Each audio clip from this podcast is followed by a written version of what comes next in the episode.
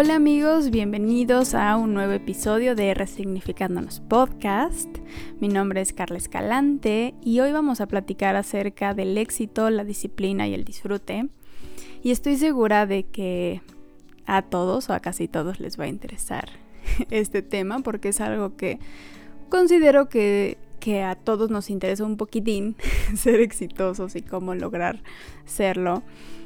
Y, y quiero platicarles acerca de cómo estas tres se relacionan y cómo nos impulsan y nos van llevando. Y empezamos por hablar del éxito. El éxito tiene que ver con la realización. Y la realización es una necesidad básica que tenemos todos los seres humanos. Todos buscamos sentirnos realizados.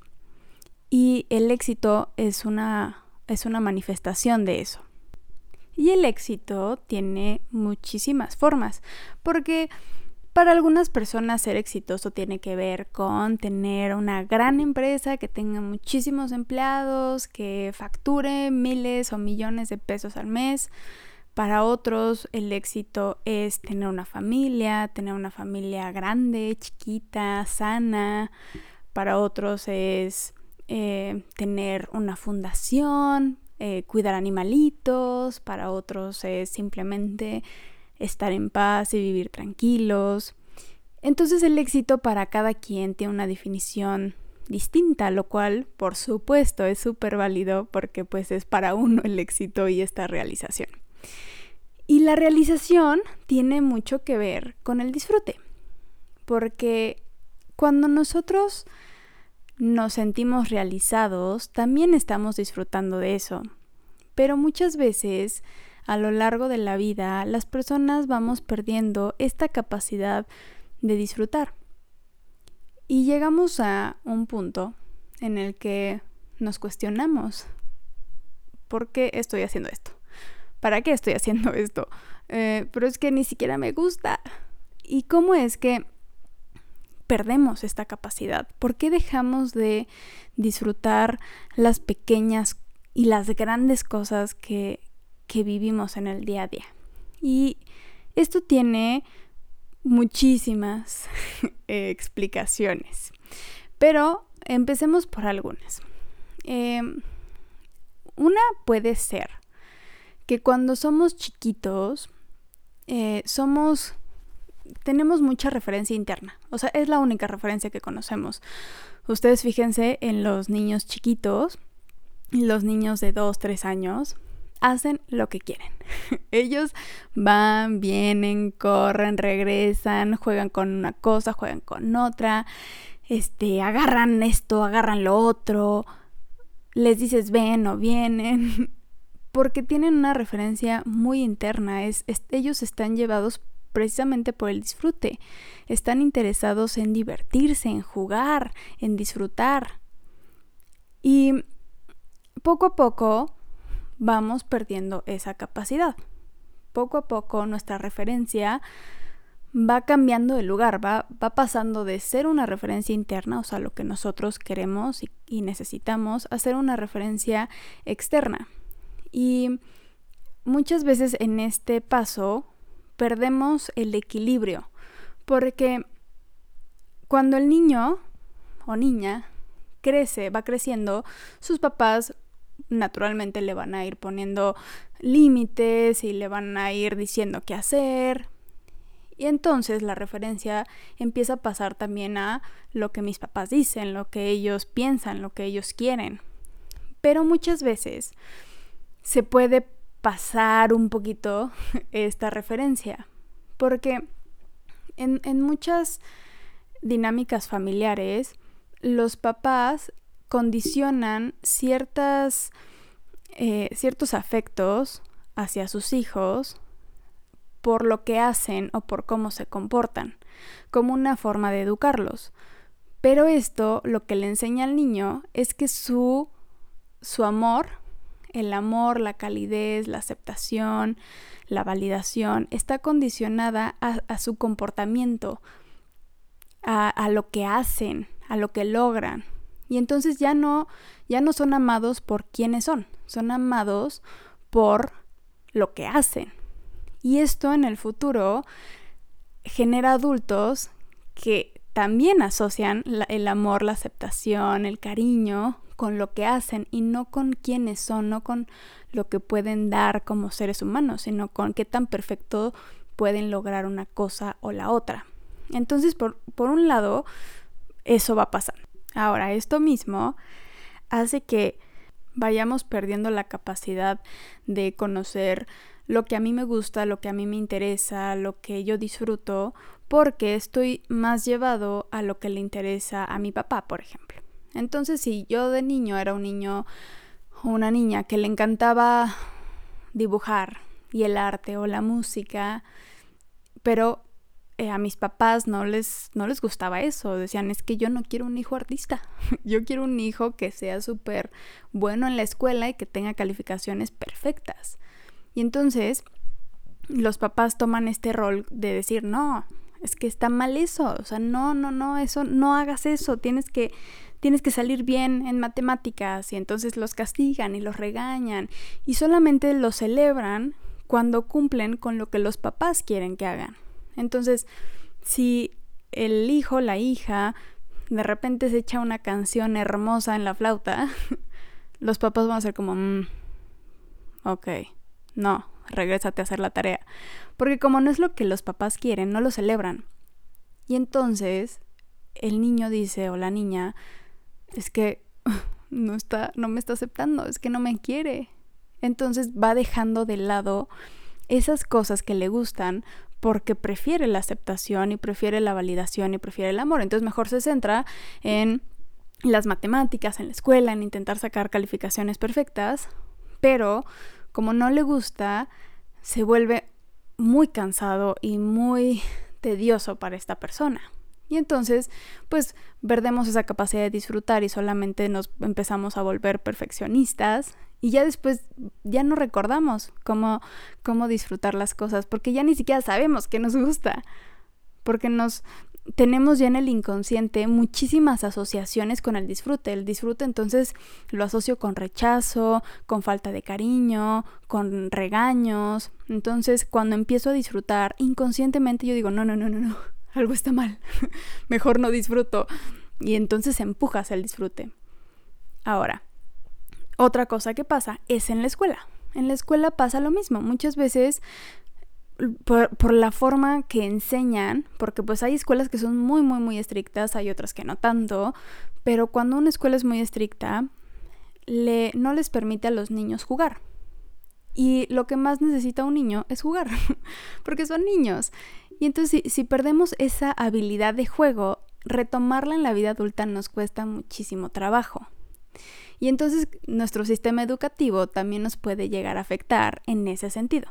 Ahora, por supuesto, esto no es culpa ni de los papás ni de la escuela en el sentido de que nos quieran hacer un daño, sino que pues son cosas que, que no se saben. Ningún, ningún padre nace sabiendo cómo educar o cómo, cómo hacerle el bien a su hijo. Al contrario, todos los papás están aprendiendo en el camino y, en la mayoría las intenciones que ellos tienen es de, de bienestar, de ayudar a su hijo, aunque muchas veces hace lo contrario. Pero como adultos, nuestro trabajo es ver esas cosas que en nuestra infancia o en, algún punto de nuestra vida nos marcaron o nos condicionaron o nos están limitando para poder cambiarlas. Ahora, otra cosa que nos puede limitar en el disfrute es cuando crecimos en ambientes difíciles.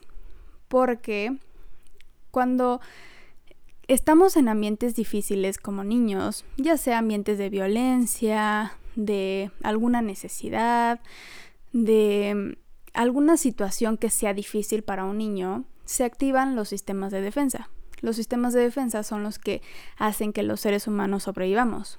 Entonces, es más importante sobrevivir que disfrutar. Es más importante mantenerme a salvo tanto físicamente como emocionalmente que ponerme a jugar. Y entonces, luego ya está como activado este sistema y ya no sabemos desactivarlo y regresar a los otros sistemas que son el juego, el disfrute, la exploración. Porque muchos de los mecanismos de defensa que tenemos actualmente en la vida adulta los aprendimos de niños. Pero no porque en algún momento nos hayan funcionado, significa que nos siguen funcionando en la actualidad. Al contrario, muchas veces se vuelven desadaptativos para nuestras vidas, pero no lo vemos, porque no lo conocemos. Entonces, el disfrute va a partir del autoconocimiento.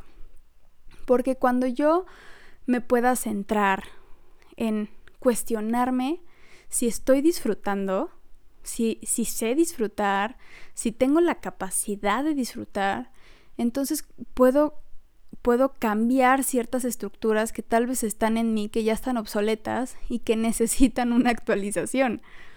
Pero para eso solo, solo necesito adentrarme y conocerme y, y ver qué está pasando dentro de mí para poder modificar esas cosas que me están impidiendo disfrutar las cosas. Ahora, el disfrute es el que nos va a llevar a la disciplina. Porque ¿Qué es lo que hace que una persona pueda ser disciplinada? Y aquí vamos con algo importante. ¿Con qué asociamos el éxito? No todos, pero algunos podemos asociar el éxito con, por supuesto, la disciplina, con el sacrificio, con el esfuerzo. Pero, ¿qué pasa con, con el sacrificio y con el esfuerzo? Y esto es algo importante que tenemos que súper aclarar. El esfuerzo y el sacrificio son cosas muy diferentes. Porque en el sacrificio estoy dejando algo de lado. Estoy abandonando algo para hacer. Entonces estoy dejando de lado algo que me gusta, estoy dejando de dormir, estoy dejando de comer, estoy dejando de cuidarme a mí mismo. Entonces en el sacrificio hay una pérdida, hay una pérdida de algo. En el esfuerzo hay una ganancia, porque el esfuerzo está relacionado con el disfrute. Porque si yo me esfuerzo por algo es porque me gusta, porque me apasiona, porque hay algo ahí que, que, quiero seguir haciendo y entonces tengo una sensación de que estoy ganando mientras lo hago. En el sacrificio es como, hay una pesadez enorme al hacer. Entonces ahí también podemos ver si realmente estoy disfrutando o no.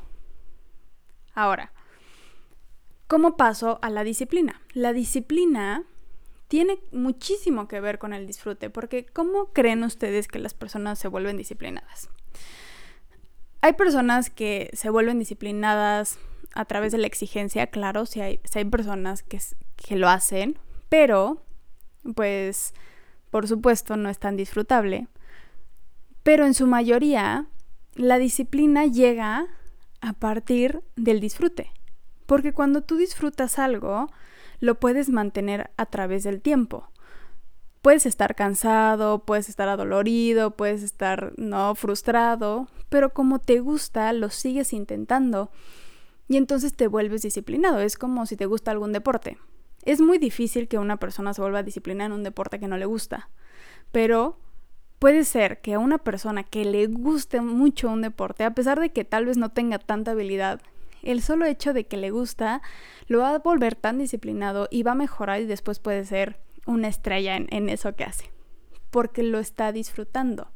Pero cabe recalcar que aunque hablamos de, de, disfrutar las cosas, aunque hablamos de que para que puedas tener disciplina, tienes que disfrutar lo que haces, no, no hay que confundir un disfrute continuo o un disfrute todo el tiempo, porque hasta de lo que más amamos nos vamos a cansar eventualmente, porque somos seres humanos y nos cansamos y eh, también es válido. hay, hay, veces en las que no vamos a disfrutar al 100% lo que hacemos, pero en el fondo sí hay algo que... Ah, bueno, pero me gusta. Es como, eh, imagínate que vas a correr un maratón. Y ejemplo uno, te choca correr. Entonces, o sea, imagínate lo que, o sea, lo que sería correr un maratón cuando odias correr. O sea, va a ser una tortura porque para poder correr un maratón no es como de que te levantas el día de la carrera, te presentas y lo terminas. Te tienes que preparar, entonces vas a tener que correr todos los días, muchos kilómetros y vas a tener que hacer ejercicio de fuerza y vas a tener que hacer un montón de preparación. Y si lo odias, o al menos, bueno, pongamos que no lo odias, pero no te gusta, o sea, va a ser una tortura total, tanto la preparación como el proceso. Probablemente ya cuando lo termines sí sea como, ah, por fin lo terminé, pero en la vida vas a querer volver a correr un maratón, porque fue horrible la experiencia. Pero si, por ejemplo, te encanta correr o te gusta correr eh, y, y, tienes esta misma idea de, bueno, voy a correr un maratón, sí, va a ser también muy cansado, porque vas a tener que tener la disciplina de levantarte a correr todos los días o cuatro días a la semana y comer bien y prepararte y hacer otro tipo de ejercicios. Y eventualmente vas a estar cansadísimo y todo te va a doler y vas a estar ya harto ya vas a querer que sea la carrera y ya olvidarte tal vez unos días para poder dormir más tiempo. Pero como es algo que te gusta, en el fondo va a ser como, o sea, sí, sí estoy muy cansado, pero es que, o sea, me gusta mucho. Y entonces, aún con el cansancio, aún con, con el dolor, probablemente te vas a levantar al siguiente día y vas a decir, venga, sí se puede. Porque yo sé que, que cuando termine de correr me voy a sentir súper bien y voy a estar súper eh, alegre y, y voy a tener una satisfacción y mi cuerpo va a estar feliz. Entonces, hay una diferencia muy grande porque en el disfrute o sea, en, la parte de correr por el disfrute, no significa que lo vas a disfrutar todo el tiempo. No va a ser un disfrute el 100% de, del, del proceso. Van a haber momentos en los que no, en los que nos vamos a cansar y demás, pero el fondo nos va a ayudar a poder mantener esto porque sí hay un gusto, hay un interés. Y entonces lo vamos a poder llevar por mucho tiempo, porque por ejemplo, en el primer caso en el que no te gusta correr, vas a correr ese primer maratón y probablemente no vuelvas a correr uno o vas a correr como ah, nada más para quedar bien o porque tus amigos corren o pero no va a ser por ti y, y, y, no vas a poder mantener una disciplina real a través del tiempo tal vez lo puedes llevar unos meses un año pero no lo vas a poder llevar toda la vida va a ser muy difícil que lo puedas mantener toda la vida porque no te gusta. Pero cuando algo te gusta, pues la disciplina se vuelve fácil. O sea, no, ni siquiera la vemos tanto como disciplina, es como, bueno, pues me gusta, ¿no? Y hay como un acuerdo interno, ¿no? creo que una parte esencial de la disciplina es el acuerdo interno al que llegamos de, bueno, ya sé que eh, estoy súper cansado, ya sé que estoy súper adolorido, ya sé que no, no tengo ganas de despertarme temprano, pero pero bueno, eh, o sea, ya sé que me voy a sentir mejor de correr. Digo, perdón, ya sé que me voy a sentir mejor después de correr. Entonces, venga, vamos, corre 30 minutos y ya, ¿no? Y ese, ese acuerdo interno de, de nuestra vocecita hace que no lo veamos como de, es que tienes que ir, ¿no? Porque si no vas, no eres suficiente y no vales nada y eres un pésimo ser humano y no sirves para nada. No, esa sería la exigencia, ¿no? Cuando te hablas horrible para, para motivarte. Pero en el otro es como de que, o sea, sí, ya sabemos que estamos súper cansados, pero bueno, ya, un ratito y ya, aunque sea. Y, y el acuerdo se, se, hace desde lugares completamente distintos. Y entonces la disciplina se puede llevar por muchísimo, muchísimo más tiempo. Entonces, ya tenemos el, la disciplina, el disfrute. Ahora hablamos un poquito del éxito, pero retomemos esto. ¿Cómo llegamos exactamente al éxito? Recordemos que el éxito es, o sea, es una interpretación personal. Pero es importante analizar si en el éxito que yo espero estoy depositando algo más. Porque puede ser que esté poniendo en, en, este éxito que tengo en mi mente, digamos, pongamos el ejemplo de ser, de tener una familia Y entonces yo estoy diciendo, bueno, es que ese día, o sea, el día que tengo una familia, me voy a sentir súper, súper exitoso, exitosa. Y en ese momento voy a ser feliz. Y entonces ya tengo una asociación de éxito con felicidad. Y entonces estoy poniendo mi felicidad adelante, la estoy llevando hasta allá, al futuro. O el día que yo tenga mi familia, el día que eh, ya por fin tenga eso que siempre he anhelado, voy a disfrutar. Entonces, estoy poniendo muchas de estas emociones, eh, sensaciones, hasta allá, en el futuro. ¿Y qué pasa cuando llego allá? Oh, oh. La sorpresa es que no estaba ahí la felicidad. Puede ser que por un breve momento me sienta contento, alegre, satisfecho, pero no la felicidad. Ahora, bueno, entendemos que la felicidad es un constructo eh, complicado, ¿no? Pero entendámoslo a grandes rasgos. Entonces, si yo pongo algo tan significativo hasta allá, es muy probable que no lo encuentre, porque todas esas emociones están aquí, están aquí y ahora, no, no están en, una experiencia afuera, no están eh, porque si logres tal cosa o dejes tal cosa o tengas tal cosa, sino que está en tu experiencia interna, está en tu día a día. Pero no voy a ser capaz de llegar a eso si no tengo la capacidad de conocerme.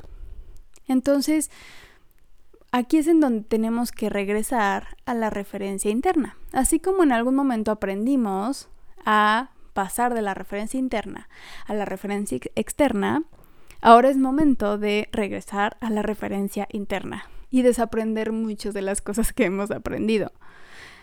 Desaprender patrones, desaprender eh, asociaciones que tenemos, y empezar a cuestionarnos en este momento, a ver, a mí qué me gusta, yo qué quiero hacer, qué es lo que a mí me interesa, qué es el éxito. Para mí, qué tengo asociado con el éxito, estoy poniendo alguna emoción eh, con el éxito o, o simplemente es algo que me gustaría tener o es algo que, que sé que puedo lograr. Porque la realización de la que hablábamos al principio no solamente está en el punto, en el momento en el que ya tienes a tu familia, o en el que ya formaste tu empresa, o en el momento en el que ya tuviste un millón de pesos. Está en el transitarlo, porque la realización está en el disfrute. Y entonces es el caminito donde te vas sintiendo realizado. Y ya como la finalización, ¿no? Como el, cuando ya se manifiesta lo otro, es como el momento en el que culmina todo eso. Y entonces es muchísimo más representativo porque hubo todo un camino detrás de muchísimo disfrute, que por supuesto no todo es felicidad y armonía y alegría, porque la vida humana tiene de todo. Van a haber eh, tristezas, enojos, eh, este, frustraciones, porque es normal, porque es parte de la vida. Pero cuando estás disfrutando es más fácil que lo puedas transitar. Ahora, otra cosa que es importante es cómo lidio con el error. Así como les decía hace un momento que cuando somos niños y entonces aprendemos que, tenemos que hacer y ser perfectos para la aceptación y el amor del otro, nos, esto nos impide equivocarnos. Porque entonces, si yo me equivoco, por ejemplo, si, si yo como niño tengo la expectativa, bueno, más bien mis papás tienen la expectativa de que yo saque 100 en matemáticas, y, solamente a través de ese 100 ellos me van a aceptar, me van a aplaudir mi logro, me van a reconocer, me van a querer, no puedo permitirme fallar. O sea, eso no, no es posible porque no, no es que yo pierda el 100, no es porque falle en matemáticas, estoy perdiendo la validación, estoy perdiendo el amor. Y entonces esto nos vuelve personas que nos obsesionamos con ser perfectos, con no fallar. Porque ¿qué, ¿Qué pierdo con el error? No, no, es, no es la experiencia, no es, no es el error en sí mismo, es que cuando me equivoco estoy perdiendo la validación y el amor de alguien, y muchas veces es hasta el propio, porque lo aprendí de mis padres, o lo aprendí de mi maestra, o lo aprendí de mi abuelo, de mi abuela, de mi tía, de mi hermana, de mi hermano. y entonces empezó siendo por alguien más y después ya lo volví interno, y entonces sigo repitiendo este patrón. Y entonces, el miedo a fallar, por supuesto, no te permite disfrutar, porque, ¿sabes? Si siempre tienes ese miedo, pues es, muy difícil. o sea, e, el miedo opaca muchas otras cosas, porque es lo que les digo, que eh, entra esta necesidad de, de sentirnos seguros y eso inhibe la capacidad del disfrute. Y entonces, si a mí me da miedo fallar, me voy a limitar en muchísimas cosas, incluso en las que me gustan. Porque no quiero lidiar con la sensación de sentirme menos. No quiero lidiar con la sensación de que estoy perdiendo el afecto o, o la aprobación. Entonces, o lo hago perfecto o no lo hago. y como muchas veces es muy difícil, o en su mayoría es muy difícil ser perfecto en todo, porque pues no somos robotcitos, pues mejor no hago nada. entonces me quedo sentado y mejor evito y mejor postergo y entonces esto me empieza a frustrar muchísimo porque no estoy logrando nada y entonces es una cadenita ahí en la que me voy perdiendo y ya no sé hacia dónde. Entonces, tenemos que saber y reconocer y sobre todo que, que se nos grabe muy en el fondo que el error es el combustible del éxito. Si no hay error, no hay éxito. Porque el error es el que nos permite conocer, es el que nos permite avanzar. Solo a través del error uno aprende. Y no solamente aprende a ser mejor en, en algo. Aprendes qué te gusta y qué no te gusta. Porque tal vez yo en mi mente puedo pensar, ay, a mí me encanta el brócoli. Sí, sí, sí, porque es verde, y, es, y viene de, de la naturaleza, pero nunca lo has probado porque te da miedo. pero en tu mente sí te gusta y eso es lo que más disfrutas. Pero si no lo experimentas, no sabes. O sea, tienes que ir a probar el brócoli y saber. Y entonces ya podrás tú saber, ah, pues sí, la verdad es que sí, me súper encantó y soy fan del brócoli. o pues la verdad es que no, o sea, no me gusta y entonces mejor pruebo otra cosa y ya después puedo tener, me encantan las zanahorias, me di cuenta que, no, cuando probé el brócoli no me gustó, mejor probé las zanahorias, me encantan las zanahorias y ahora tengo una, una granja de, de, zanahorias y tengo una empresa que, que produce zanahorias por doquier. O yo pensaba que, que me gustaba pintar o antes me gustaba pintar, pero ahora pinto y ya no lo disfruto, ya no me gusta entonces puede ser un error para ti, ¿no? Puedes considerarlo un error, pero no lo es. Es parte de la experiencia. O haces algo y te equivocas, em, emprendes algo y fallas, pero vas aprendiendo, vas conociendo, vas avanzando. Porque todo avance, toda mejoría, toda habilidad tiene un tiempo de maduración. Y ese tiempo de maduración es a través de la experiencia, es a través de probar, intentar, mejorar, fallar, volver a intentar, disfrutar, conocer. Entonces, si yo puedo aceptar el error, invitarlo a mi experiencia y, decir, está bien, está bien, sé que, que, me voy a equivocar, pero el fallar no me hace menos. El fallar no me hace menos capaz. El, el equivocarme, el error, no indica necesariamente que sea por un mal camino. Solo sé que sé, si esto me gusta, pues entonces lo voy a seguir intentando. O tal vez sí el error me indica que esto no es lo que quiero hacer y entonces me guía hacia un nuevo camino. Pero solo tenemos que aceptarlo, no podemos negarlo, porque si lo negamos, esto solo nos va a paralizar. Y en lugar de, de que esto nos ayude, de inicio podemos pensar, bueno, entonces mejor no me muevo y esto me va a ayudar a sentirme más tranquilo. Pero si no te mueves, te vas a estancar y eso va a ser peor porque vas a sentir muchísima frustración de que no, no estás caminando hacia ningún lado. Y el no, el, no avanzar, el no tener una sensación de que estás logrando, el no tener una sensación de que hay algo que, que estás experimentando que te gusta en la vida, eso es muy, muy frustrante para, para nosotros porque no estamos hechos para eso. O sea, el movimiento es, es parte de la vida, tenemos que movernos y el error es parte de ese movimiento. Y entonces, cuando nosotros invitamos al error y le perdemos el miedo, entonces incluso hasta podríamos disfrutar del error, porque ya es como, ah, bueno, voy a aprender de esto.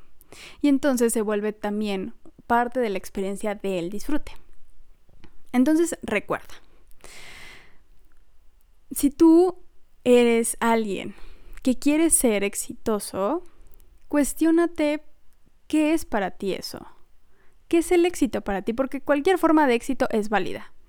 Pero analiza si hay algo que estés poniendo con el éxito. Estás poniendo tu, tu amor propio, estás poniendo tu aprobación, estás poniendo tu eh, tu paz, ¿no? El día que sea exitoso voy a tener paz interior. o estás poniendo, como les decía, tu felicidad. Y pregúntate, ¿qué te gusta? Vuelve a esa referencia interna. Conócete, conoce qué es lo que tú quieres hacer, lo que a ti te apasiona en la vida, lo que disfrutas. Pregúntate si, si sabes disfrutar, si, si te permites disfrutar, con qué asocias el disfrute. Porque a veces ni siquiera las cosas pequeñas podemos disfrutar y eso tú lo vas a poder ver en las cosas más simples. Cuando ves una película, la disfrutas o estás muy estresado porque te estás sintiendo que no estás haciendo nada o eh, cuando estás comiendo tampoco puedes disfrutar o cuando estás tomando el sol y viendo el cielo tampoco lo disfrutas porque si ese, va a ser un indicativo muy grande. Si no podemos disfrutar las pequeñas cosas, no vamos a saber disfrutar las grandes. Si no sabes disfrutar esos pequeños momentos, si no sabes disfrutar el camino, no vas a disfrutar la llegada, no vas a disfrutar la meta. Entonces, tenemos que disfrutar todo, porque ahí está la realización, en el conjunto y no solo en la meta. Tenemos que darnos el permiso de vivir ese camino, de disfrutarlo, de que sea para nosotros, de que sea una experiencia interna congruente, congruente con lo que yo quiero, con lo que a mí me gusta, con lo que necesito, pero eso solo va a venir del autoconocimiento. Entonces, hoy te quiero invitar a que te sientes contigo mismo y reflexiones acerca de esto. ¿Qué te gusta? ¿Qué te apasiona? ¿Qué te interesa? Experimenta, conoce, no le tengas miedo al error. Entonces, prueba. Si no sabes qué te gusta, si no sabes qué cosas te gustan, porque no necesariamente te tiene que gustar una solamente, pero si no conoces cuáles son esas cosas, no tengas miedo a experimentar. Prueba, equivócate, vuelve a probar, vuelve a fallar. Y eventualmente vas a conocer algo porque todas, todos esos errores te van a ir llevando, te van a ir conduciendo a lo que en verdad te gusta. Y cuando encuentres eso que te gusta, eso por lo que sientas amor en tu corazón, agárrate de ahí y empieza a disfrutarlo, aprende a disfrutar, porque esto te va a ayudar a obtener disciplina.